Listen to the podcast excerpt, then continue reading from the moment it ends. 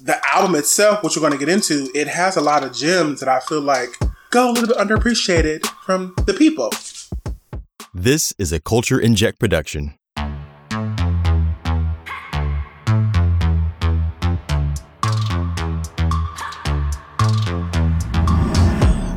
Back to Part of Us, an En Vogue fan cast. Before we jump into today's episode, come check us out on social media. Find us on Facebook, Instagram, and YouTube at En Vogue Craze, and on Twitter at Part of Us Fancast. And also, you can send us an email or record a voice message at partofusevf at gmail.com. Send us a message, and we'll respond to it in a future episode. And if you're listening to us on Apple Podcasts, please, please leave us a rating and a review. Even if you're not listening on Apple Podcasts, head over there and show us some love by leaving a positive rating. It helps. All right, so let's catch up and talk about what's trending. Um, so Maxine had a successful love letter to Tina Turner performance in Las Vegas, where she sang many of Tina's classics along with a few new songs of her own. We'll talk about that in a moment. But um, we shared a few snippets from the concert on our Instagram page at En Vogue Craze, so go check those out if you haven't already. What did you guys think of the show? I thought it was I thought it was cute. I thought it was really lovely. I could see the promise in it. That's what I'll say. Um, I'm an eternal optimist, and I thought that she kind of did like she sounded good. I thought that I didn't know how her doing Tina was going to translate musically, but as soon as I heard her doing Tina, I could I could see it. Like I could see it. And then like I thought the outfits were cute. So I just I think that there's something to be worked workshopped there more to make it like a tighter, stronger situation. But from what I saw, she looked great. She looked like she was having fun too. And uh, I just wish like sometimes Tina shows or like these legacy artists like tribute shows can like skew towards just the like most well known things, and I wanted her to kind of do maybe some of the like you know the lesser known things to give us a full, well rounded Tina Turner experience. Maybe she did, maybe I just didn't see those clips. But is but... it a Tina Turner show if you're not rolling on the river? well, you're gonna have to do that, right? Like you gotta do that. But like of a set are we only gonna do like private dancer? What's love got to do with it? You know like or can we sneak in some something to make it a little bit more like valuable for the tina fans and not just for like the i think country club folks who were there. But maybe that's that's what you got to do when you got to perform for who you got to perform for yeah so. i think I, know, I think some of those i think in those vegas places they're like give us what we know they want to have a karaoke they want a karaoke moment you know the songs they can sing along to but I wonder, can we get a full set list? Like, what was the full right? We should ask somebody because I know somebody out there knows. Anybody listening, if you actually paid for the streaming and watched it, how was it? How was the quality? You know, how was the show? Let us know, please, in a, in a listener letter. We would love to to hear how that experience was.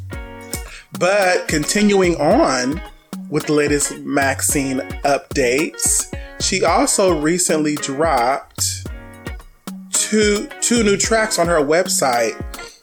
One called Maximizing and the other called Do You See Me Now, which were written by Andy Waldeck, Matthew Robert Holmes, and Herb Middleton. Do You See Me Now has two different mixes available as well. What do you guys think of the latest tracks and which version of Do You See Me Now is your favorite? I will say that she sounds great on both songs from the snippets that I did hear and the production value sounds good as well. I think it was her um, uh, a few months ago. She had released that that song for Pride. It was like a dance track that she performed at Pride, and we were talking about the Colors production of the value world. of Colors of the World. We were talking about the production value of everything. Uh, but the production value on these two songs, they sound good. Uh, I actually downloaded Maximizing um, but we'll I'll talk about that process in a minute. What do y'all think of the songs? I like I like maximizing from what I from what I hear. It's got like a nice little groove to it. It feels very um it feels I won't say like contemporary contemporary, but it feels a little bit more like it would fit into a mix of things that uh, might be out now ish. Uh, Do You See Me Now is very ballady and she sounds great. I just don't know that the ballad is necessarily the strongest. I think it's interesting that she released two versions or two mixes, each with like a different um uh a different person who's arranged it. That's kind of cool to me actually. Like I love when people offer like you might not like it this way, but maybe the other arrangement might be more your thing. Like that's a cool idea actually. More people should play around with that as a model because sometimes we like a song based on the nuts and bolts, but it's the production that's different or it's something that's like taking away from it. So give people options. But of the two, maximizing is definitely like a bop. Oh yeah, I think I like them both. I think she sounds good. Um, I would like to listen more, like on on Apple Music. Once again, like make it easy for me so that I can have more to say. Um, but from the clips that I've heard, I really liked it, and I hope that they consider putting it on, um, you know, the more accessible streaming services. So to talk about the process of downloading the song, so you have to go to the website and you have to choose. th- There are two files available. You can buy the MP3 for $1.99, or you can buy the WAV file for $2.99. I bought the MP3, obviously. Download it. You put in your payment information, then you pay it will email you a receipt of your payment with a link to download it. Then it downloads and it goes to your iTunes. However, it didn't sync to my Apple Music on my phone, so I'm gonna try to see how I can get it on there. Not that that's like a, I mean, it's it's not, it's like a two minute process. It's not that bad, but compared to how you can just go straight to iTunes and download it or just go straight to Apple Music or Spotify or whatever and just add it to your playlist and stream it. It's it's a process that people nowadays are probably going to roll their eyes at. So hopefully Maxine and her manager I, I understand wanting to, you know, have a direct to consumer type of thing and all that kind of stuff, but hopefully her management can create a, a more finite process to make it easier. Cause I'm like having to click four or five links just to get a song when all I have to do is just hit one button and I have it on my on my phone to play. That's not the same process, and it's a process that a lot of people will probably not want to do, thinking it's too complicated when it's not. Because essentially, that's what we used to do when we would on Napster, when we were like burning CDs. Like, you know, this is what we used to do back in the day. But you know, nowadays we have a we have a short attention span. Yeah. So having to click multiple times and go to multiple windows to download one song, mm-hmm. It wears me out. nah. I'm stressed out that's by like- the yeah. That's not like a value thing on Max. That's just how we do things now, right? Like everything is just if it's two clicks or more than two clicks, then like it's already taken too long, you know? It also gave me the option to um, uh, download a, an app called Gumdrop. So I maybe think that's probably like a music app that's compatible with whatever affiliate she's using. I don't know what that is. I didn't download it. I'm, I wasn't going to either. Uh, but yeah, so e- either way, shout out to Max because we did mention like her. It, it that she's in that she's kind of back in her artist development phase, like trying to find her sound, trying to find what works for her. So the fact that she keeps releasing music on a consistent basis, you know, whether it hits or not, I'm like, that's great. And these songs are a step up from the from her last songs. Not that they not that they were bad, um, but it's just kind of great to kind of see like the ele- the elevation, the evolution of her, because these songs are good. Um, so Maxine Jones, keep going, Auntie. Like you doing a damn thing. And I'm proud of her. I just gotta. I, I- we've talked about this before, but like, I appreciate the aesthetic she's giving us. Like, she is giving us like flash and razzle and dazzle and thigh high boots and leotards, and like she is giving us a visual. Uh, so I appreciate that she's like, I'm not about to like cover up and turn into some kind of you know grandma figure. Like, I am gonna be an artist. So, and also, if y'all want to go download it, uh, you can go to maxinejones.gumroad.com.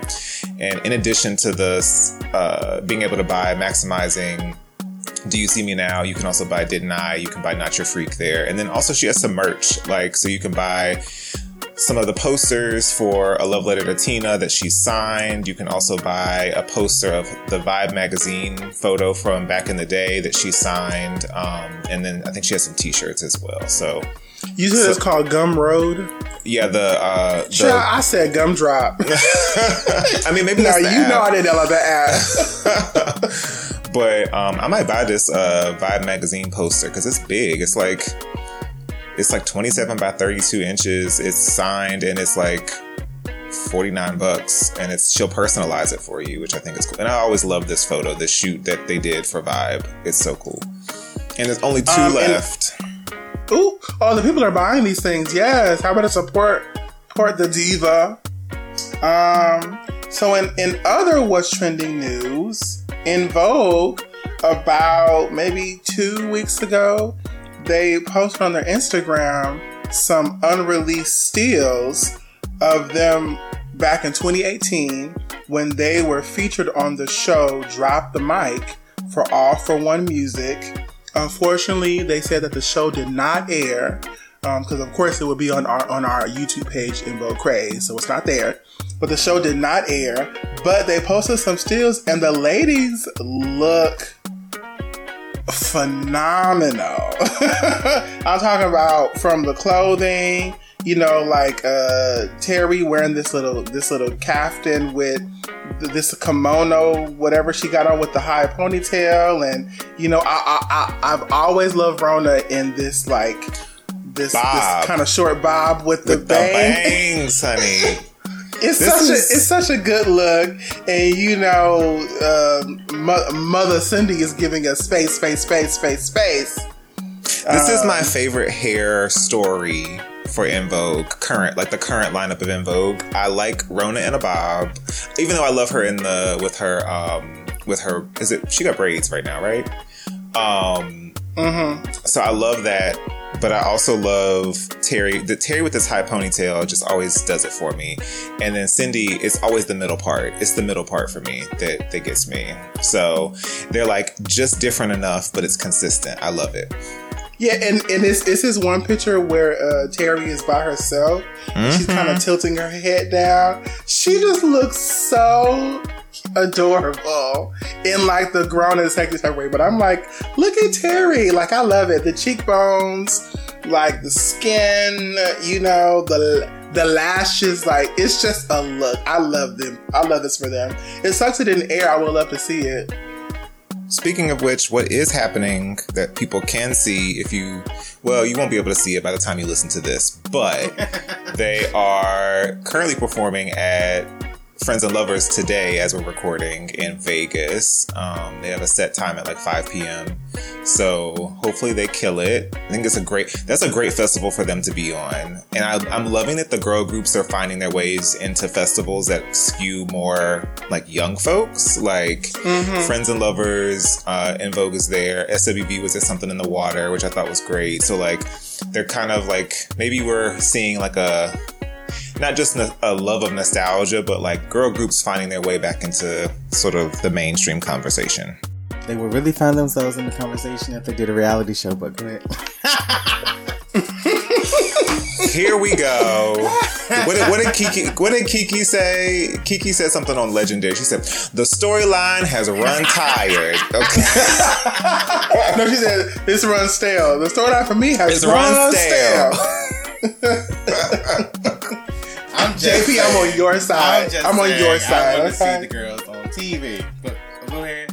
I will say this: that looking up the the schedule. So, Lovers and Friends Festival has four different stages today, and so looking up the schedule, I don't like.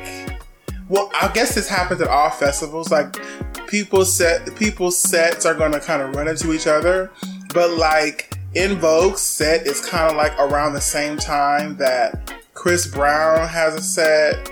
and then um, Miguel has a set around the same time. Soulja Boy has a set at the same time. So I just hope that En Vogue has an audience there that wants to see them. You know, because I think, I think they, Soulja Boy sell start. I think they sell enough tickets where they know like you're gonna have to move around. You know what I mean? I think like Right. the way they do it is there's enough people there that you just not everyone is gonna be able to see.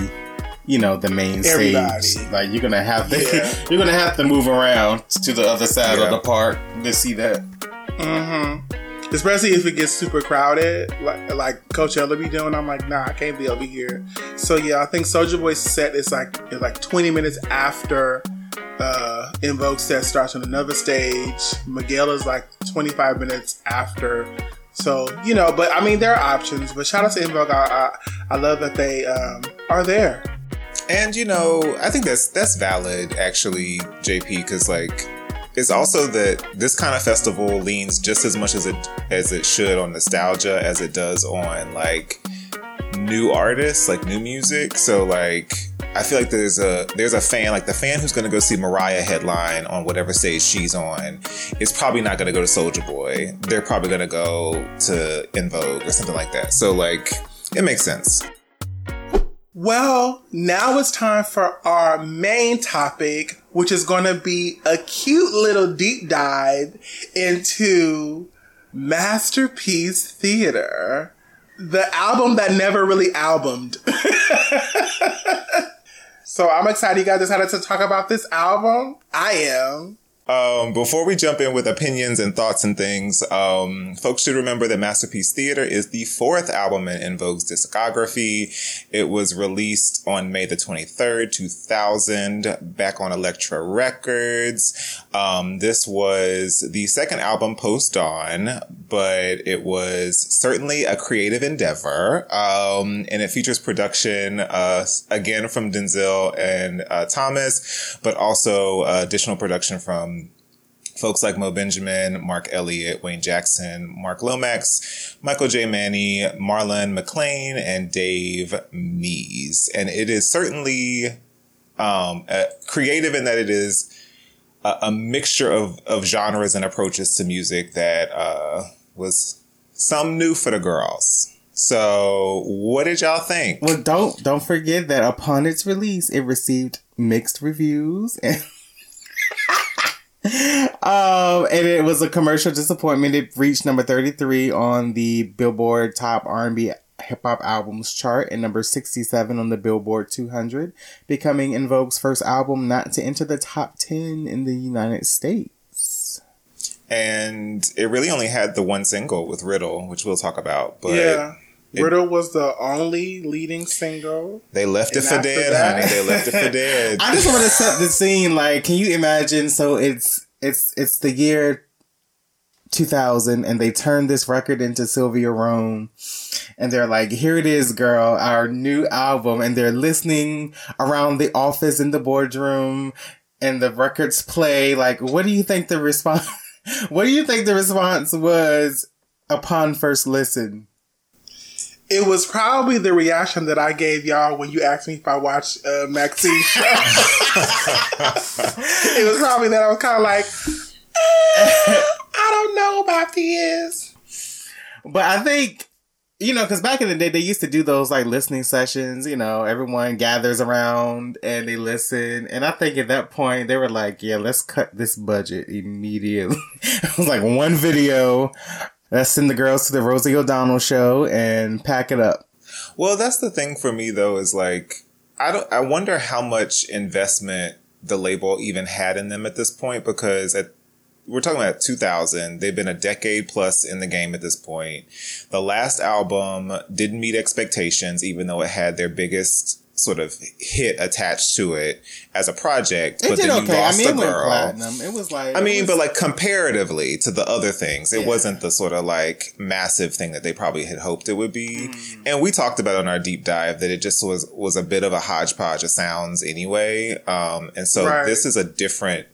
Like we couldn't even settle into that sound before they decided they were going to go take us somewhere else with all of this sort of classical sample driven stuff. And so it's weird because y'all remember what music sounded like in 2000? Like, I just can't imagine. There's a maturity to the use of classical sounds that I would have been like, girl, this ain't for the radio. Like, none of this is for the radio. Like, it's cute, but like, how are you comparing to artists and pop music in particular that was coming out in 2000? It just doesn't make any sense to me why they thought this was the way to go. Well, I think also at that time, 99 2000 was also a wave of neo soul. Like, so for mm. black, for black artists, it was like the the real emergence of the neo soul era. You had the Jill Scotts, the D'Angelos, the Kindred Family Souls, the Erykah Badu's, um, that really the Floetry. You know, that it really went on a big um a big explosion on, on that type of thing. And I think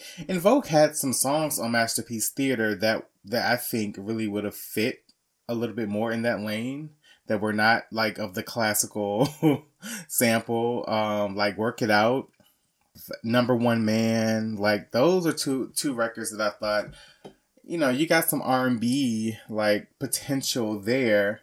Um, but definitely nothing mainstream, nothing that was gonna get them any type of crossover um, appeal on this album at all. I will say that I can appreciate a conceptual vision.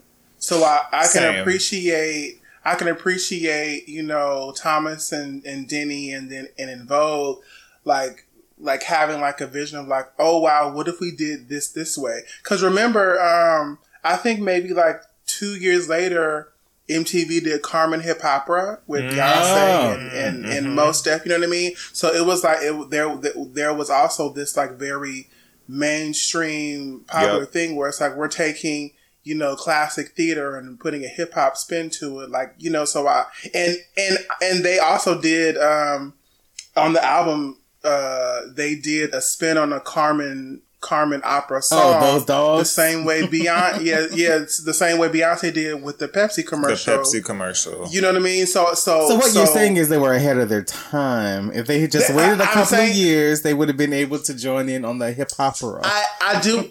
I, I, like I said, I can appreciate that.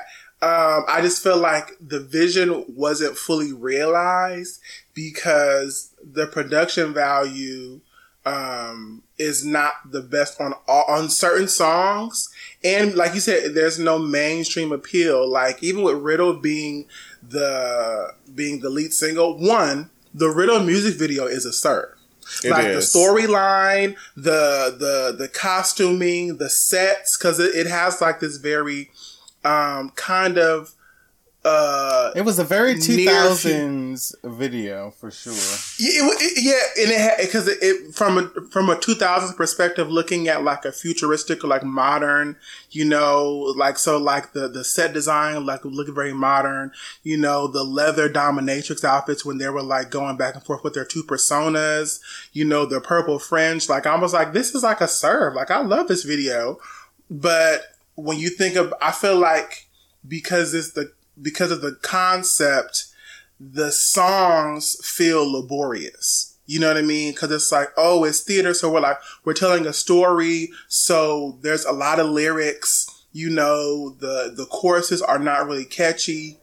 Cause when you say, one little riddle, two little, three little, four little, like what does that mean? What am I saying? You know what I mean? No. But I, but I, but I feel like I know they're saying like, oh, you're lying, so you're giving me, you're telling me riddles. So I'm like, but that doesn't necessarily translate on the first listen. Like, well, what does riddle mean? You know what I mean?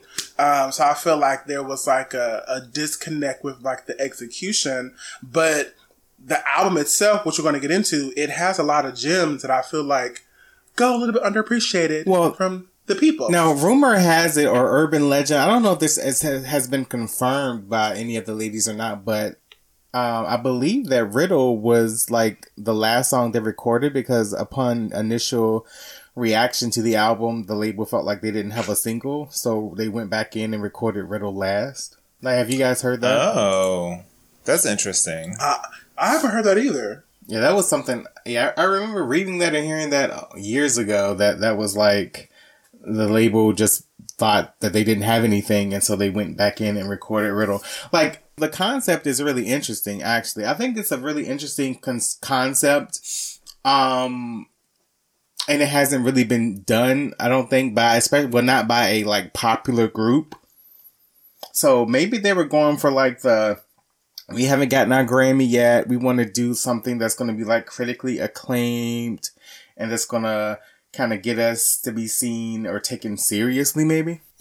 Okay, well, let's get into the album. So, what are you guys' favorites? Do or do you have any favorites? Does anyone? I do, and I, actually have a I actually have a, a, a nice handful of favorites on this album um, that I can listen to that have re-listening ability for me. Um, so I do listen to Riddle because I just think that the the entire song lyrically is just so petty. it is. It is. And I and it's it's just a petty song. Cause she found Louise's number. Like, who? If your man cheating Right, on you with somebody named Louise? Louise, that is the problem. Let me tell you, no, no. Every time Cindy comes in on her verse, she goes, Friday night. I love that part so much, the little run up. I love that. She does it so well. So the album has some gems on it. Um, but yeah, so I do like Riddle a lot. I love Falling in Love. It's, it's such a cute song to me. Cause, cause vocally, they all sound so, and, and honestly, I feel like this album, at least like vocally, um, favors uh, Cindy and Maxine very well. Like every verse that they have, every song they lead, like Maxine, I'm a business queen and a corporate king now. But when it comes to love, like I'm like, you better sing. Well, one thing y'all. that has always Um, bothered me about this song when they said for it's, it's, it's something in that song where they're like, "There's no software for love." I'm like, girl, all these dating apps, there's plenty of software to find love. but maybe in 2000 they didn't have it. But like, no, I know. I think I think uh, around that time they had those like dating uh, services where you have to record a video on VHS and send it to them, and you would have to go to their headquarters to like go through a VHS of tapes of people. I think that themselves it episode was of much. 227. I feel like It, it was much. It was much. Very much that she said, "There's no Um, software yeah. for the love." So, lo- so I do love falling in love. Love you crazy. So I have a story, funny, funny story with Love You Crazy. Um, when I bought Masterpiece Theater on CD, I would listen to it in my room, uh, on the radio, right? Uh, I mean, on the boombox. And so my brother, who's like this, like, you at the time, he's like, you know, super thuggish. She's the, you know, like real, real, real hood. And, and when it started, he came in, he was like, wait, who is this? And I was like, oh, this is En Vogue. And so he kept having me loop the beginning over and over, that little. Then it comes in with the hip hop beat. He thought that was like such a serve. And he, and he wanted to rap to it. and I was like, this is so funny. So I will say that that concept of Love You Crazy, the production is a really good, so I can listen to that song over and over. Um, Whatever will be will be. I like that song. Um, work it out. I work it out is such a it's such a funky good R and B song. Um, Cindy has a that bridge is probably a, a- one of their to me. It's it could be on the list of one of their top bridges of all their songs because it just it just has like such a groove to it. And then it's a wait, it's a song that uh Maxine. I literally just listened to this album that Maxine is on. Love won't take me Uh, out. Yeah, and then and then no no can't come back. It um, I, it's not my favorite song, but it has like that EV nostalgia to it, like do do do do do do do do do do. It gives me like it gives me funky divas like born to mm, sing mm-hmm, vibes to mm-hmm. it. You know what I mean? It's not Yeah. the best song, but the, the but for me, those are like some of my favorites that I can listen to. The other some of these other songs. they can be thrown out. And and I know that on our YouTube page we have a clip of them singing Sad But True with Rhona. At the night of the proms. I don't I don't I don't like that song at all. I don't like that song. My mouth is a, agape. What? I'm sorry. I'm sorry. Uh, but those are some of those are I'm gonna shut up, but those are some of my favorite songs on the album. What about you guys? So, okay, I actually like a lot of songs on the album. So I think we have to redirect ourselves here because maybe we actually really like this album. I like a lot of the songs, I just think it shouldn't have been, it shouldn't exist. Like it shouldn't have been released. But I mean, I bought the CD when it came out. I was like, who is this woman on the cover? Because that is not Maxine. And I was, and so, but over the years, I have come to really like a lot of the songs. Like and it was one of those things where I always kind of had like this negative association of Masterpiece Theater in my mind because it was like not very successful and they got dropped after they released it.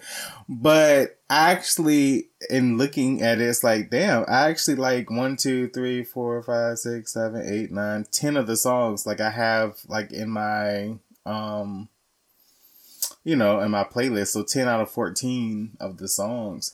No No Can't Come Back. I always listen to that. Falling in Love. Love Won't Take Me Out. I think, I feel like that is such a bop. Um, Work It Out. Um, Love You Crazy, I do like, but what I don't like is like when no name rappers just pop up on songs. So I'm right. like, who's like, I feel like that could have been a single. I do think Love You Crazy is really catchy but I don't know who that person rapping is. Um, that kind of threw it off for me. Yeah, I mean, I'm kind of in the same boat. I'm having like a weird time reconciling the fact that I thought I didn't like it as much as I maybe do. So, um, so yeah, I just have to. I'm sad but true hive over here. Um, oh, okay. So I do love that song. I think it's just, I think the live performance eclipses the studio performance for me, the one that we've talked about before on previous episodes. But I just think it's a beautiful song. And I think specifically the Rhona edition just filled it out in a way that, uh, maybe lacks a little bit on the studio version. But, um, I just think it's a beautiful song, period. Um, and then, yeah, I think like, uh, I, unlike JP, love Riddle. Um, oh, I think it was actually a great song. I think it's a great, like it's catchy and for it's a so single. Long. It doesn't end. Like, oh my god. um, and I think uh, y'all mentioned some of the other ones. I think we have a consistent level of outside of Riddle. Apparently, I think we have consistent faves between the three of us. But uh, the ones that are the ones that don't work really just don't work. So, um, so yeah, and I actually, speaking of Riddle, I think we, I think we talked about this before, but I actually like the original version. I'm, the red, the Red Zone remix is fine, but I'm, I'm a, I'm an original Riddle fan.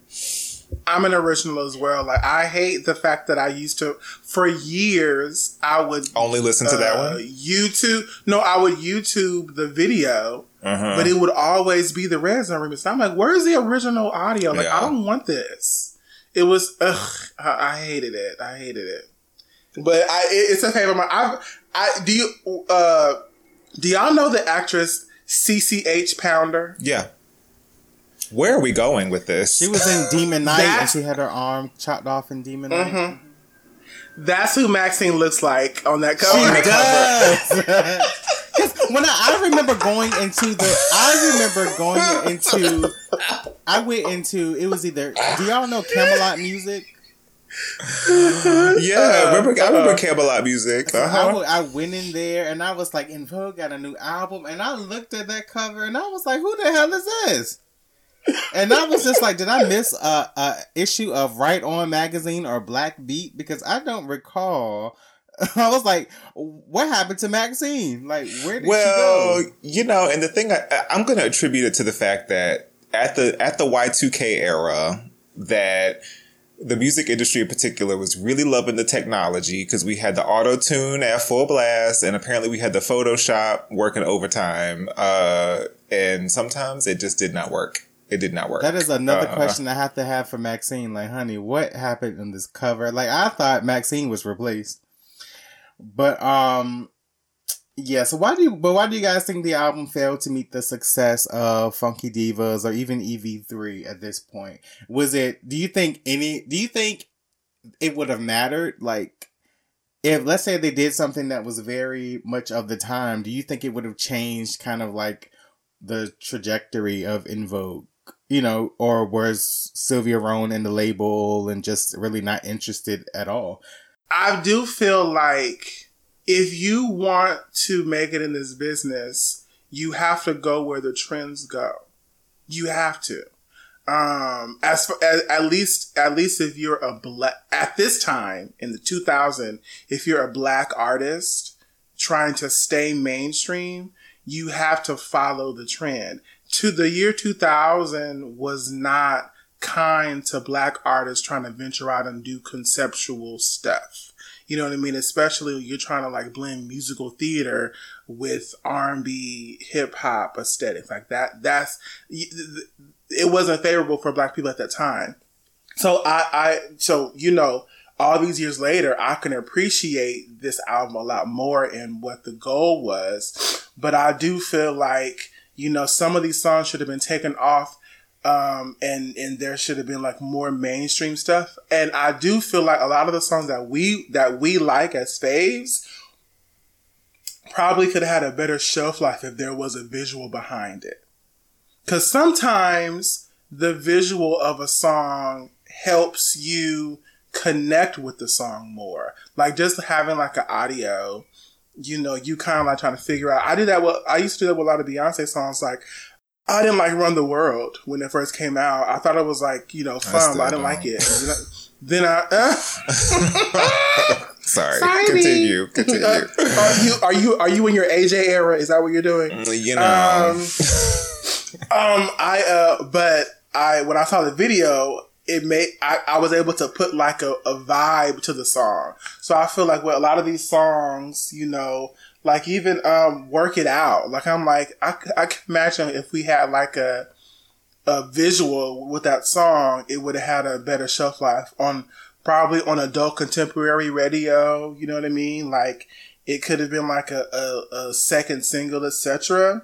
Um, I even think that um, um, those dogs, like if it had a visual, it probably would have been like I used, okay. I used or, to uh, love that song when I first bought the album. I used to wear that out. Me too. City sound great. And then um what's the uh Love You Crazy. Like if that had a visual, like you know, the with Nutcracker vibes, the ladies are in like toy like toy soldier esque type of costumes with the, Ooh, with that would have been cute. You know, with the makeup, mm-hmm. like if they were like on like a stage, like if it really was like, let's do like a nutcracker type of video. Can you imagine the girls like in, have y'all seen the Met Gala pictures? Mm-hmm. Do y'all, are can y'all remember what Jenna Ortega was wearing? Yes.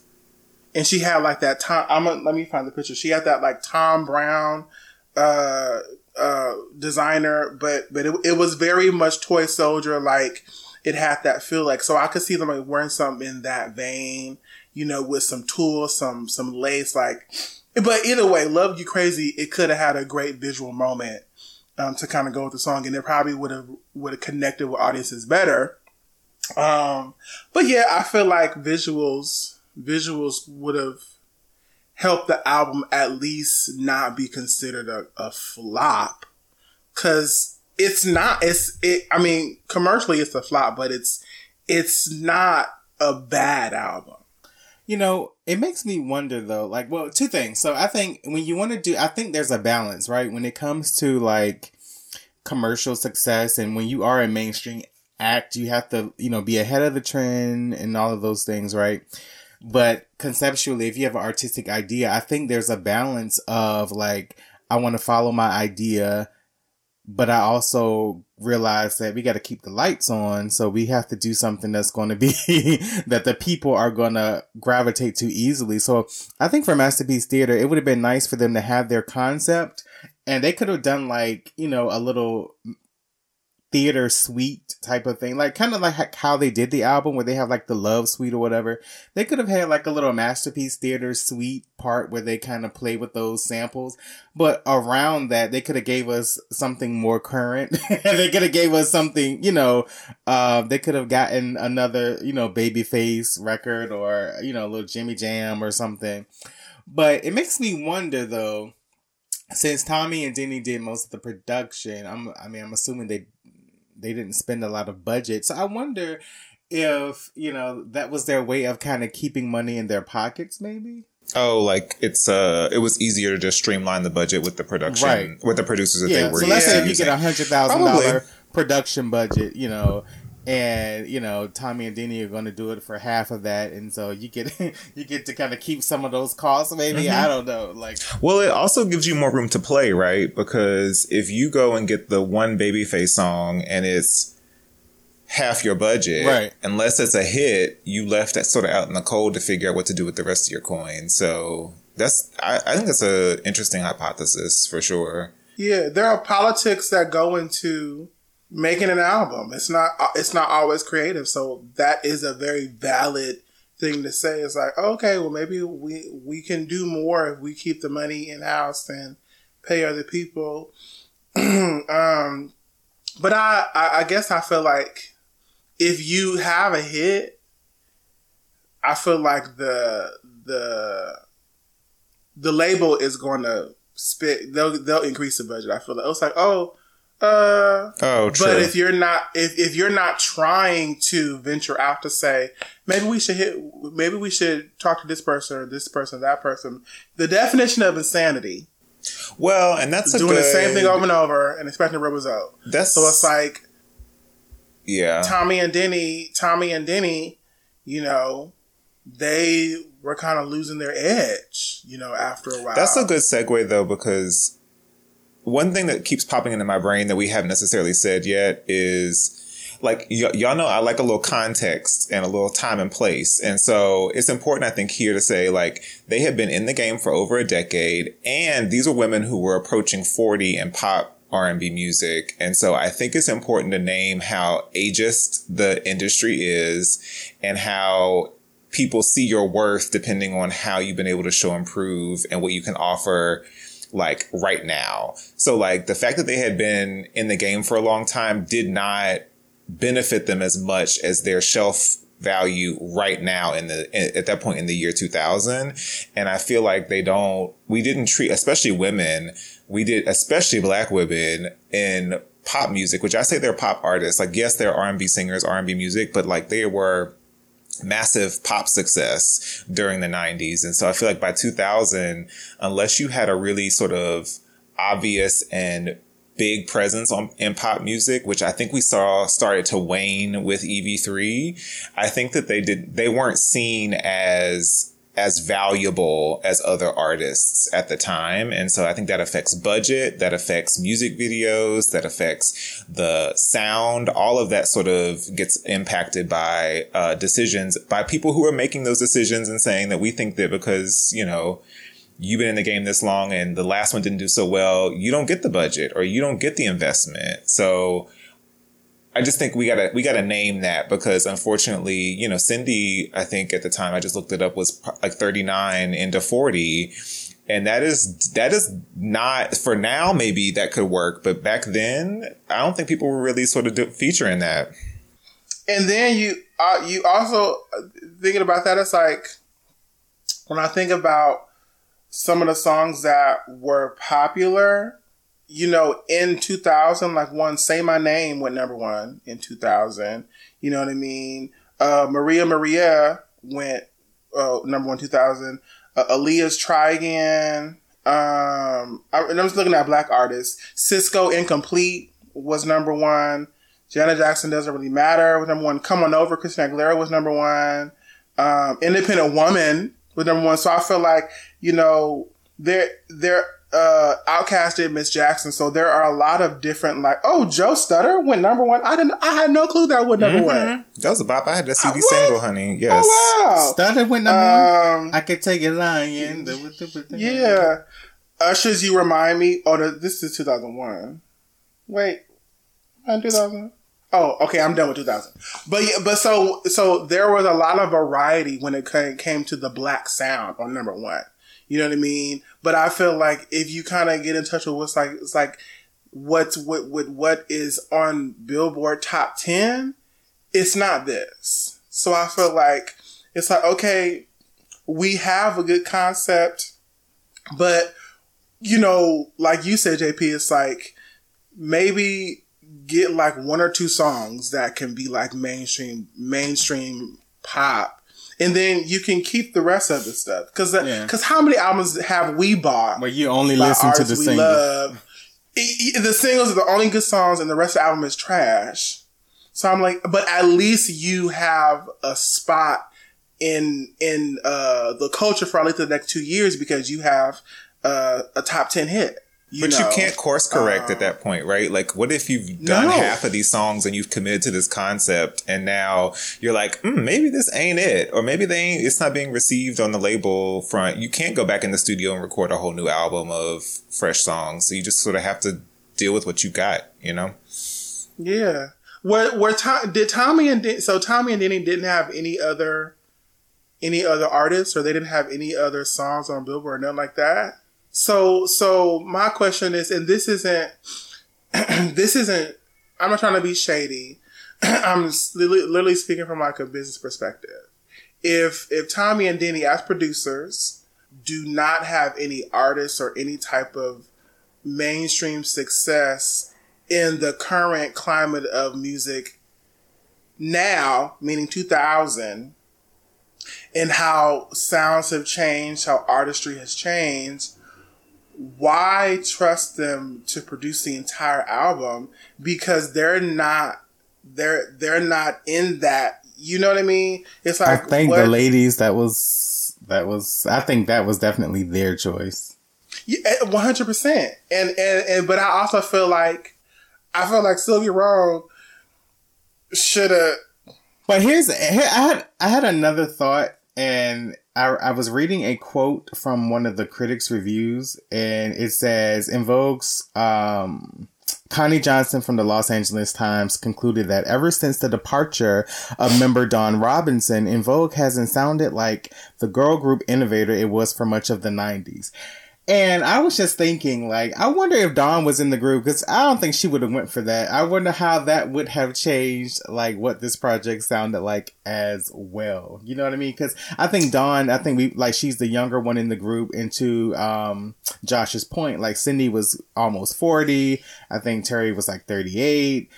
Um, I wonder if having if missing that element made them kind of lose some of their cool factor. Someone in the studio to say, mm-hmm. girls, this is not what's hot. this is not what, you know, Janet is releasing. This is not what TLC is doing. You know, I think they were missing that, Yeah. you know, someone to say, lady, Yeah. like, Like it. Imagine, imagine it, who wrote "Say My Name"? The Beyonce write Rodney that? Jerkins and LaShawn Daniels. Rodney Jerkins. So- so I'm like, why not work with these produce? I mean, I'm sure Rodney Jerkins' Dark Child was probably expensive. I mean, but wasn't Rhona Bennett his the first lady of Dark Child? Was she still around at that time? Was she was she around Dark Child around 1999 2000? Because I feel like this album was being recorded from 99 to 2000. So I'm like, e- either way, I feel like I agree with you about Dawn. You know, everybody can say what they want to say about Dawn, but like sis, she she be speaking some sense. She know she's like, no, this isn't what it. This isn't. This ain't hot. This ain't cute. This ain't current.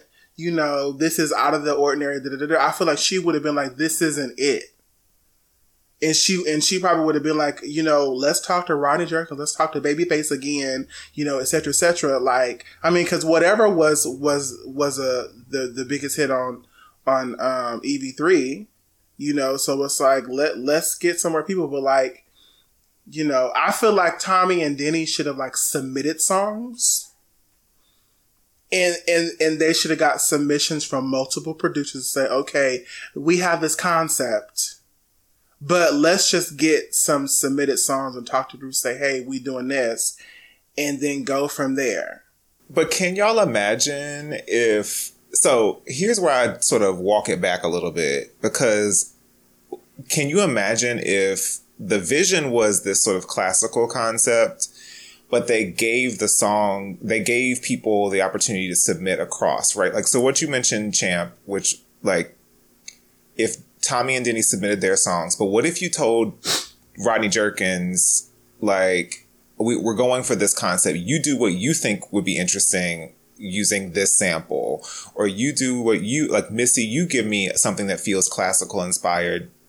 So instead of having sort of a consistent level or a consistent concept across like one or two production folks, you've got a bigger concept that's like, oh, this is how Missy like interpreted classical. This is how Darkchild did, or this is how Stargate mm-hmm. did, or these are like. So everybody kind of it's it would feel fresher because there'd be different perspectives on the same concept. You know what I mean? Like that would have been really exactly. really interesting to me.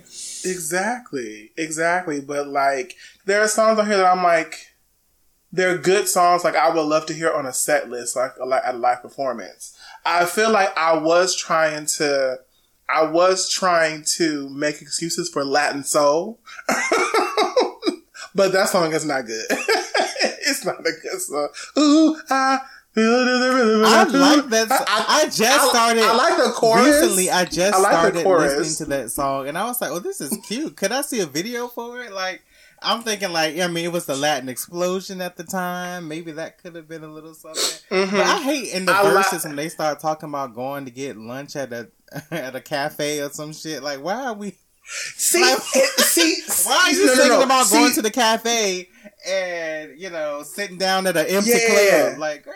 Mm-hmm. See, I'm glad you JP, said that because your taste I, level is questionable today.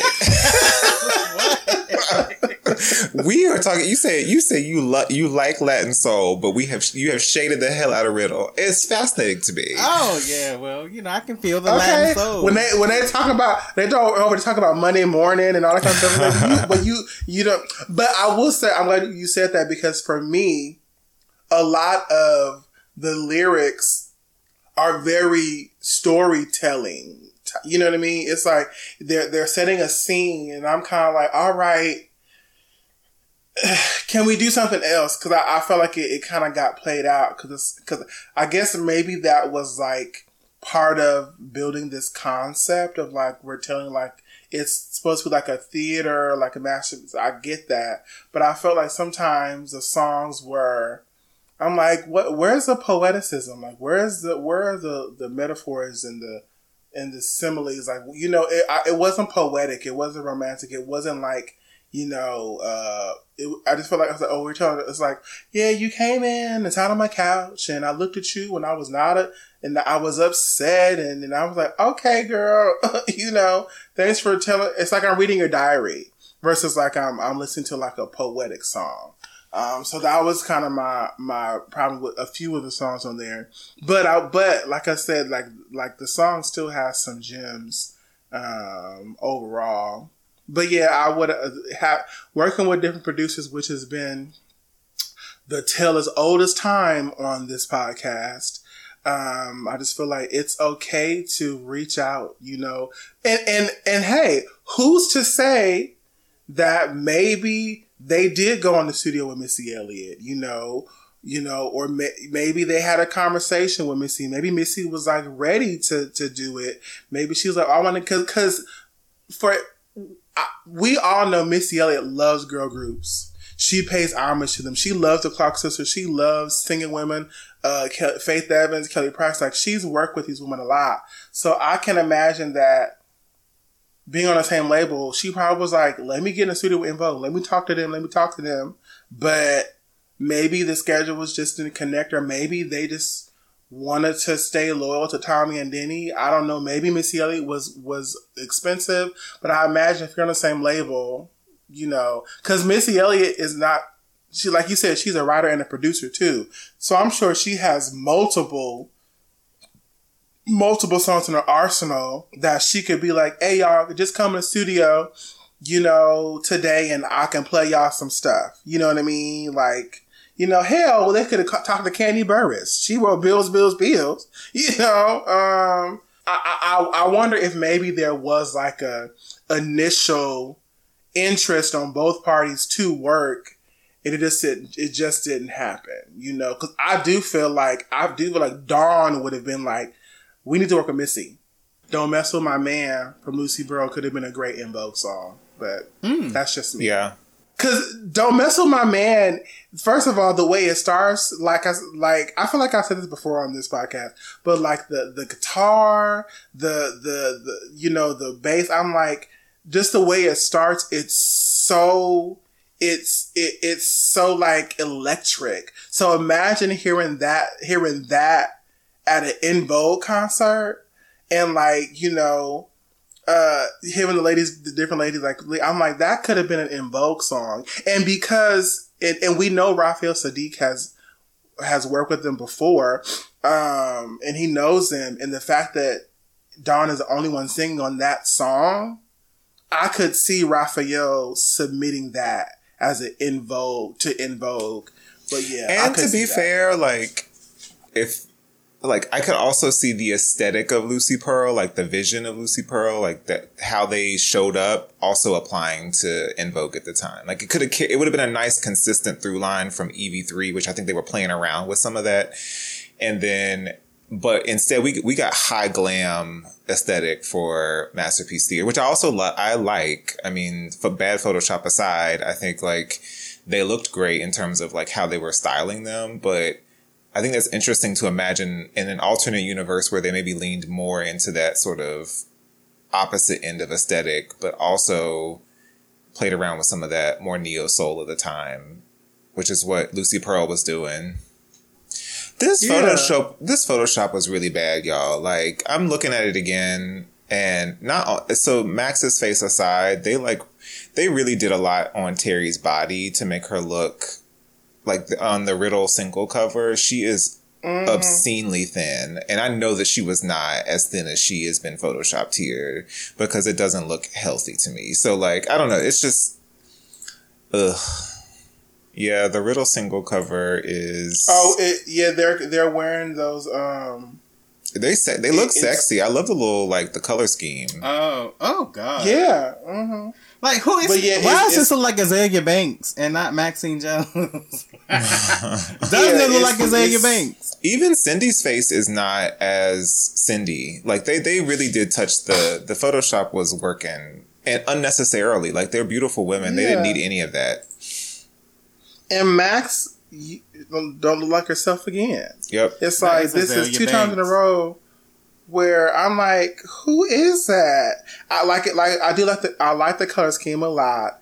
I love you know the pop you know the the dresses like they they look good.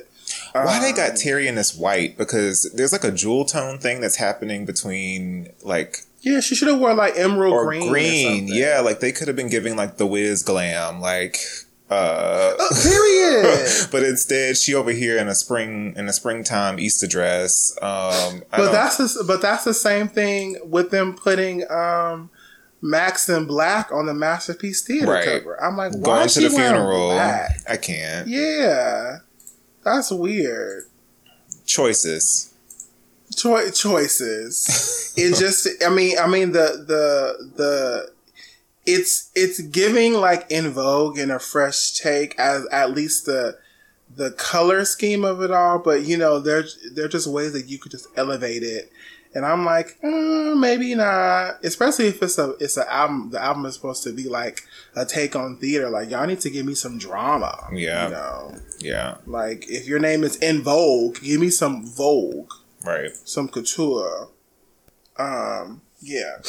So where does so for you guys, where does this album rank in your overall EV discography? I I actually think I put it I put it at this is wild. I put it at number three. Oh my gosh. So You know what? You, you but you know what's actually put I was literally I was looking at it looking to my side and I was like, wait, do I like this album more than EV3? And Exactly, I realized I don't like the EV3 album. Besides Don't Let Go and whatever. Um, and whatever, I don't like that album. So I feel like I will put Masterpiece Theater above EV3. 100%. I enjoy think I- EV3 I- because I get to hear Dawn's vocals all up and throughout, so it just has a spe- it just holds a special place in my heart. a loyal fan, honey. A loyal fan a to loyal, the end. a loyal I would Block take her on the background. Loyal to the block. To the block and beyond, honey. Loyal. yeah, I actually, J- Josh, we're on the same page. I would actually rank Masterpiece Theater number three in their discography. The only thing that, con- to, and this is so superficial, but the thing that gives EV3 the one up for me is only the aesthetics and the budget and like visual things. Like when I think about EV3 mm-hmm. visually, it is actually, and I said this before, EV3 is my favorite like visual presentation of En Vogue from any album. Mm-hmm. And so that means mm-hmm. a lot to me because like you said earlier, when I see a music video, it makes, it informs how I think about the song or feel about the song. And when I saw that whatever video, like that album could have had five songs and whatever would still make it like a superstar album for me just because the visual mm-hmm. and the song do something for me. So like that's the only one up. Otherwise, I think as a whole, like you said, Masterpiece Theater is just a more consistent and Yeah. a better listen. I think, and the, especially aging, Exactly. I think it's still a better listen than E EV3. Right. Oh, and too gone too long. I, oh, that's Oh, yes, one of my that's favorite. EVs on Stu. So what? With besides whatever, don't let go and too gone too long, and maybe let it flow on a good day. I EV, EV3 album is like I don't like it, but to for me to have like seven to seven song, six to seven songs that I could listen to in Masterpiece Theater or re- repeat over EV over EV3's three and a half. Yeah, Masterpiece Theater is a much better album to me. Yeah, I mean it, it's kind of in the. I guess the album gets a, gets like a, a, a average C C plus C for to, for all of us. I think it's time to get to the listener letters. Yeah, so we are going to do our fave letter segment. Um, so without further ado, we're going to jump right into it. And Well, well, I will say before we go, I will say to the listeners, you know, please in the comments, like, tell us what your what you think of this album. What are your favorite tracks on this album? What do you think could have made this album better? And what do you think is the reason why it failed commercially? Like, we want to hear your thoughts. Um, and where does this album rank in your EV discography? Is it is it better than EV3 like me and Josh said, or is it, you know, do you like Electric Cafe better than this? You know, we want to hear, so tell us what you think about it as well. yes. So yeah. You better drum up the engagement in the comments, okay? Period. A podcast host, a producer, a co-producer. Anyway, But let me also just say, like, notice how when you think about their discography or whatever, we only like I think most people will agree like the best are the ones that they did, you know, when they were signed to the major label. I really hope that they give us an album that we can be proud of in the future. Like I hope you know when they when you think about their later years and their later discography, I hope they give us something that we can really enjoy as feverly or feverishly as we enjoy like the Born to Sing and the Funky Divas. You know what I mean? I want a full album that I can enjoy as much as I enjoy those. Cause like as like a as like a Janet fan, I can say like um Unbreakable was like I felt like I was in my glory. I felt like it was like a, you know, I went, she went back to like the days that I fell in love with.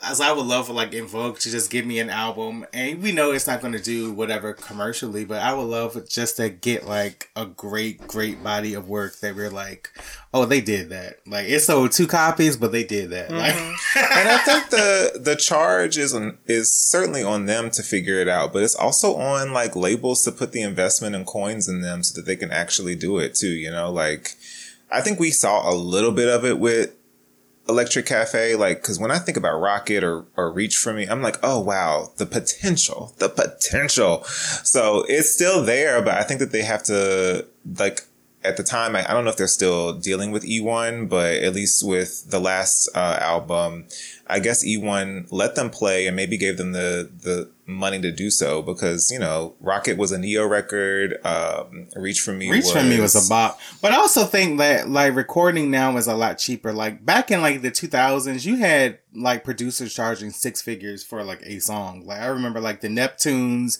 and Right. Timbaland and them, like they were charging like a hundred, two hundred thousand dollars for like a song just to produce Also- a song. So What about new producers, like up and coming folks? Like, I just feel like they need like a creative mind with them musically to be like, let's go find the up and coming folks who haven't necessarily been put on yet, who are going to have more contemporary sounding songs to offer. I think a lot of that it's is on them, but also like their team, their management, like to be listening, like who are the hungry new people that'll you know work with them, They can give them something fresh. I feel like I feel like Rhona seems like the type to just be researching artists. Like be just because she's such a musician, I could see her like being on SoundCloud, uh, SoundCloud, being on SoundCloud, like looking at YouTube videos, like you know, like even like with like new artists, like like I said, the Shindellas, Citizen Queen, FLO, like all these uh, new emerging um um, girl groups or even like people like Coco Jones and, and Victoria Monet, like these, these, you know, even Chloe Bailey, who is a writer producer, you know, so I'm like, I, I can imagine like what songs does she have in her arsenal that her and Chloe didn't do that she didn't put on in pieces that maybe could be submitted to En Vogue. And these, and these are, are female artists who look up to women like En Vogue, who paved the way for them, who would be like, what in a new album and, and can I submit like three or four songs for y'all to consider? You know what I mean? But yeah, there are a lot of like new, new producers who are up and coming who aren't that expensive because one, they haven't had like a lot of, they, they have a shelf life when it comes to like streaming and TikTok and like their songs being shared, but not necessarily like Billboard success, not a number one. So although, uh, sonically they are great, but they don't have that commercial success on a top tier level yet to where like it's going to be super expensive to work with them. You know what I mean?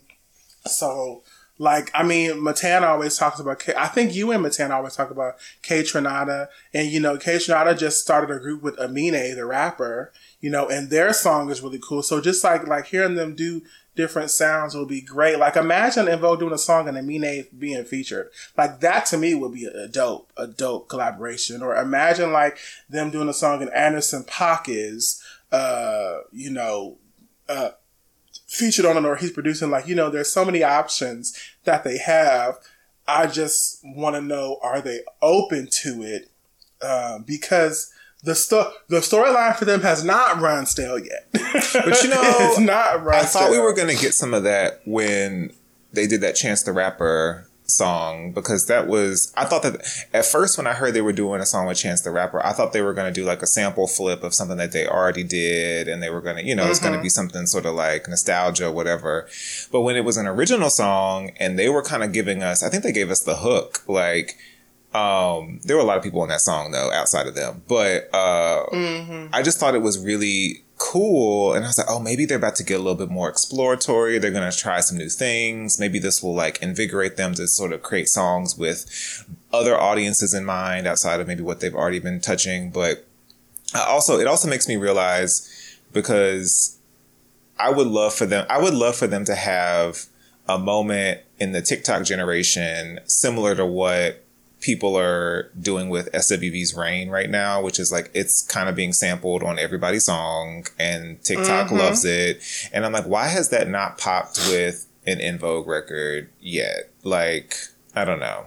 We just need somebody. I could even see. Ha- I could even see happening with Runaway Love, just because it has. Yes. It's, it's about to be the summer. You know, it. Runaway Love has that top down, riding past the beach type yes. of vibe you know, let's drink a, a, a, prosecco or something like that. It has that vibe to it, so I can see that. Um, but yeah, I do want them to kind of kind of tap into the TikTok generation, just because that's what's popular. Like, like I would love to see. I don't know if it'll happen, but just like because En Vogue were trendsetters, they were those fashion girls. Like, I feel like they're the spot for them in in the social media world that can translate to endorsements and sponsorships, like you know them being you you know seen at the Met Gala, you know, or or like you know a artist a, a designer like Christian Siriano wanting to put them in one of his shows, like you know what I mean? Because because because the ladies look fucking good. um, you know, they still have the body, the the face, you know, the you know, they're they're muses in their own right. So it's like there there is a lane for it. Um, I just hope that they, I, I hope that um, they get a team that can take advantage of that. Um, so you know, maybe I'm putting it, I'm putting it in the universe. We shall see. Um, but yeah, let's get to these listener letters. So, uh, the first letter this episode comes from Candace, and Candace says, Hi, Fancast. First of all, congratulations on the amazing interview with Rhona. I'm so impressed that you guys got, an, got to interview a member of En Vogue. First, Frank Gatson, now Rhona Bennett. Fingers crossed for Maxine Jones next. Anyway, Rhona is so down to earth, such a nice, honest, and insightful person. It was an absolute pleasure listening to her. She seems like someone I would absolutely love to sit down for a chat with. What a good soul. Keep up the great work, guys, and stay blessed. Thanks, Candace. Yes. Shout out to Matan. He did a great job Yes. with that interview. He was really trying to fish for that information, but Rhona comes from that old Okay. school Trained. media training. She knows how to she knows how to segue. she knows how to do it. Matan's like, so do you have a prenup? And she's like, well, you know, prenup rhymes with hiccup. So, and I'm like, okay, Rhona, you better pivot. Uh, But yeah, it was a really great interview. I got a lot of insight. Rhona is Rhona just she just seems so self-aware and so secure as a woman, as a black woman. I love that. Um and her journey is very inspiring. She be giving out these gems. She should do it. She should do a TED talk. That's how good she is. Um, and our next listener letter comes from Lynn, and she says, "Hey boys, I'm back. Wait, I'm back. Who was? Oh wait, who was Lynn? oh, Y'all know? Y'all, do y'all remember Lynn? I don't remember Lynn's last letter, but but Lynn says it was a while back. So Oh, okay. So, eh, well, well, welcome back, Lynn. Lynn. Anyways, Lynn says, "Hey boys, I'm back, and thanks for reading my letter a while back. The shady reactions killed me. After watching Xscape and SWV's reality show, it got me thinking, and I'm Oh, curious Lord, to know your perspective." Xscape and SWV both had a huge resurgence, and I feel are a few steps above EV in the media now. This is true. Both groups are doing huge arena shows and high profile interviews, events, whilst EV is performing at SeaWorld. Lynn, Lynn, UK. Hold on. Lynn, uh, why are you gagging me like this? Okay. it's not actually correct. But uh, anyway, let's wow. because SWV EV is still per- performing at Busch Gardens, which is as of like last Is month. so let's right. be very clear. And En Vogue just came off of an arena tour with New Kids on the Block, and is going on. An, anyway, Ooh. s- go ahead, Lynn. Oh, Lynn. So she says both groups are doing huge arena shows and how high profile interviews and events whilst EV is performing at SeaWorld and casinos in the middle of nowhere. It's the it's the whilst for me. Oh, it's the Oh, whilst. it's the wildest. Um, I think if they leaned into mainstream media a little more, it would benefit them a great deal.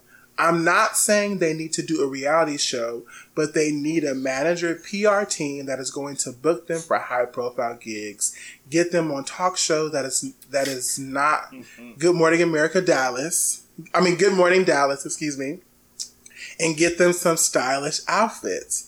It was even acknowledged that EV outsold both Xscape and SWV, but yet they are touring like a legacy, legacy, legacy act. And I feel bad for them because their legacy deserves a lot better. Say what you will, but Cindy and Terry really fumbled the bag with Max and Dawn because had it been the OG4, I believe they would have had a huge comeback in mainstream media Okay. today. Sorry, it was little, a little long, but curious to know your thoughts. Thanks, Lynn. Well, Lynn, when I- you're when you're right, you're right, sis. When you're right, you're right. I don't know. I just have Josh, you are stirring over here. I just have to say, so yes, I think we have to acknowledge that they are in the current moment. They are not, even though they are far surpassed in records, record sales, etc., success, impact. I think they far uh, surpass uh, Xscape and SWV. They it, that is the fact. However, I SWV is still on them, uh, still at the SeaWorld too, and uh, we'll see. I think there's like a weird moment where people have to figure out what to do with the like with reality television fame and how that how that translates Well, because SWV is going on tour with Jodeci and Dru Hill. True, and an they've been doing tour. They've been doing that, but I think that there's like a there's like a combination between when SWV is joining somebody like there's when you're with a group of acts and you're doing arenas, which is what all of these groups are doing right now. No, none between SWV, Xscape, and En Vogue, none of them are doing arena tours by themselves, right? Like they are on a bill with at least three to four other artists of similar or whatever caliber. So like that's number one, right? And then also Cindy and Terry didn't fumble the bag. All of them fumbled the bag. Okay all of them fumbled the bag because any of these women should have been able to put their things aside, regardless of what they were, to get the bag. And that's what's the most frustrating part of it for me is like, it's not one, we talk, we battle a lot about like, oh, it's this member that did this. It's all of them because at the end of the day, we got to all be able to pull our stuff aside and go for the greater goal, which is success, coins, relevance. So, and the worst part, though, exactly. is that I don't think Vogue is ever going to get their due because people want to see the originals. Like SWV and Xscape are able to kind of move the way they're moving because people want the because they all have their original lineups. And um, until En Vogue is at that place, it's just I don't think they're ever going to be. They're they're not going to get that same fanfare because at the end of the day, the original four is what created the fans to begin with. You know what I mean? So it's like I don't I don't think a designer is gonna be like come to the Met Ball with us because like y'all the fashion girls. But it's like well the ones that were the fashion girls were the originals. So it's just kind of like I, it's just like this never ending circle of just like you know what could be, but it's not. But thank you, Lynn.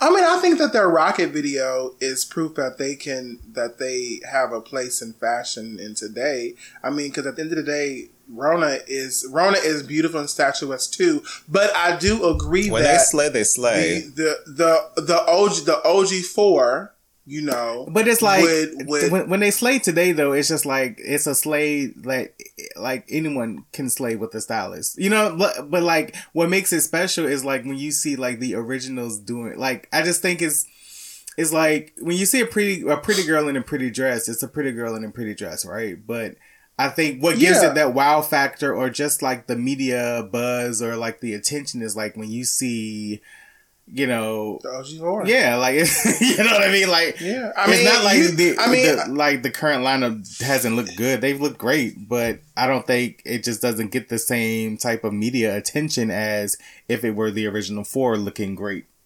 Yeah, yeah, I mean, I, under, understand. Like, uh, people people love a resurgence. People yeah, love people like people love a reunion. People love nostalgia. And I think, you know, and I think if it way, were five of them, I think that would still be a, a you know that would be a great moment because we've seen so we've too, seen yeah. what happened when they reunited for um yeah. for Sylvia's Sylvia Rhone, uh, honoring her. Like, yeah, they they look great as five. The outfits were slaying, and the stage presence was good, and and Rhona fit you know, but it was still because like, oh my God, Dawn and Maxine are back too. Um, so I feel like that there, that is a missed opportunity. And like, and I agree with you, Josh. It's like, yeah, they all fumbled the bag because the, they all cannot get on the same page. You can't, you, we can't just blame one person, two people, or this side, that side. It's like, no, you all, you all are to blame because you all have to take accountability to the part you played and not being able to, you know, but I guess for me, I I as optimistic as I as I want to be about an EV five, you know, etc. Um, I'm just trying to be realistic to like, well, right now we have Rhona, Cindy, and Terry. So like, what can they do as a threesome? And granted, they've been doing a lot of great things as a threesome, you know, but it, it's just kind of been, they've been like decoration. They haven't been the main attraction. You know what I mean?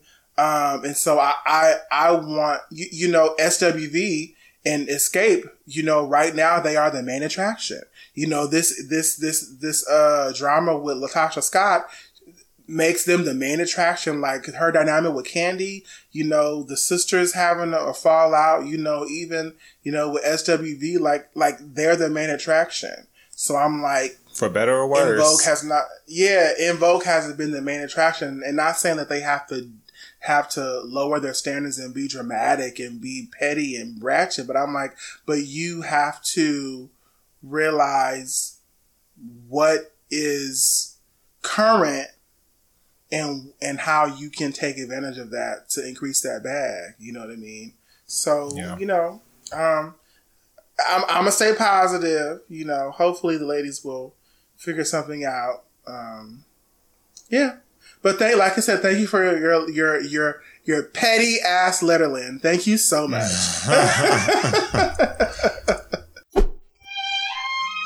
Okay, so now we are going to head on to our rare track of the episode. This episode, we're going to be listening to and reacting to I Love You More and I Love You More remix, written and produced by Denzil Foster and Thomas McElroy. And this was sort of created or released loosely in 2000. I want the whole wide world to know it's not unusual to feel this way. Sometimes I feel a bit insane. I will confess I deserve nothing less than what you've given me so far. Before Masterpiece Theater's official release, an accompanying sampler album was put out featuring some of its tracks, among them uh, the songs It's On and I Love You More, with a remix version of the latter. I Love You More included a sample of Nino Rota's The Godfather theme. Despite the latter being highly regarded by its fans, both of these songs were removed from the final album due to issues with uncleared sampling. However, these songs found a new life online as they were leaked onto file sharing platforms such as LimeWire. Remember LimeWire and Kazaa and all those things? Um, Napster. Napster. More than there are voices in the wind. I love you so I can't let go. I love you so I want the whole wide world to know. So, what do you all think of I Love You More and its remix? I think I Love You More sounded like a bit of a bop. I think they had potential. The remix did. I 100% agree. It sounded like, this is actually. It sounded like something that actually Yeah. would have been played in, on the radio in 2000. Mhm, mhm. Max sounds Can- so and can you- good on this song. Yeah. And can you imagine a visual like a Godfather type of visual? You know what I mean? Like you know how uh the ladies that set it off did that Godfather scene on the movie, like what they had to, and they were talking about stone it. No, no, no, no. no. Like uh, I can imagine like a, like a Godfather thing visual. But yeah, I would have put. I, it it sucks that they weren't able to clear the sample because I would have put this song and the remix on the Masterpiece Theater album and taken off two songs. But I, I, I love it's a vibe. I love you The the beat is so that sounded of the time to me, like in the best way. Like on the remix, Mm-hmm. by the way, like the remix, the production on the remix sounds so much like what would have been played on the radio at the time, and that makes me frustrated.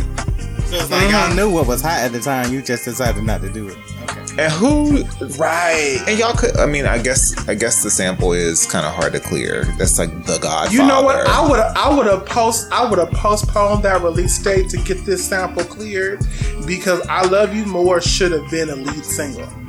Ooh. I would have made I would have made this a lead single before I made Riddle a lead single. Did you guys see that they performed this live a few months ago? Really? Yes, there is a. They were at one of those casinos in the middle of nowhere. Um, and live at the, Shout out to at Lynn. the Shout out to Mor- Morongo Casino and Resort and Spa. Oh wow! I did. I would yeah, send me that. I would love to watch that because this song is about. I would have. I would have took. um What is this song? I would have took "Beat of Love" and "Latin Soul" off the album and put this. What's the world without a beat? of love? I like that song. or or number one or number one man. That song is boring. It's boring. But yeah, let us know what you guys think of this rare track and where do you guys think that this should have fallen on the on the album? Like should it have been on Masterpiece Theater? Let us know because I, I love the song actually. Well, friends, that is the end of our episode. We can call it a wrap for this episode, folks. It was a deep dive into an album we've been talking about on here for a long, long time. Finally got to talk about. Um, so we're excited about that. Um, but um, please make sure that you um, continue to follow part of us uh, on social media. You can find us on Facebook, Instagram, and YouTube at En Vogue Craze, and on Twitter at Part of Us Fancast. And as a reminder, send us an email, or you can even record a voice message. We want to hear y'all's voices. Send us an email at partofusevf at gmail.com um, and let us know uh, what you think about the show, or if you have questions that you want to have featured under our fan letters. And also, just as a reminder, if you have any kind of, you know, uh, footage or anything that you want us to host on the um, Invo Craze YouTube channel, you can also email us there to uh, send along your goodies and we will make sure we credit you accordingly. And last but not least, if you're listening to us on Apple Podcasts, then leave us a rating and a review. And even if you're not, just leave us a rating and a review. Uh, as long as you got an Apple ID, honey, then um, you can help us get seen by more folks and get uh, an increased rating. So until next time, we'll see y'all on the other side. See you guys later. Bye.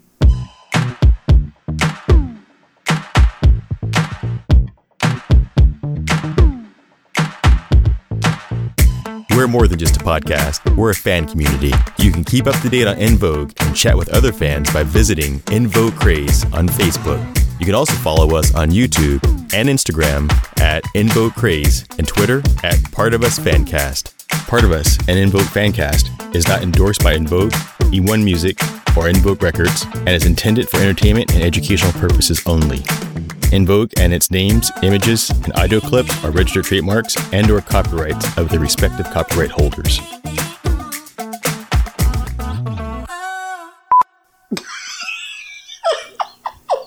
Champ.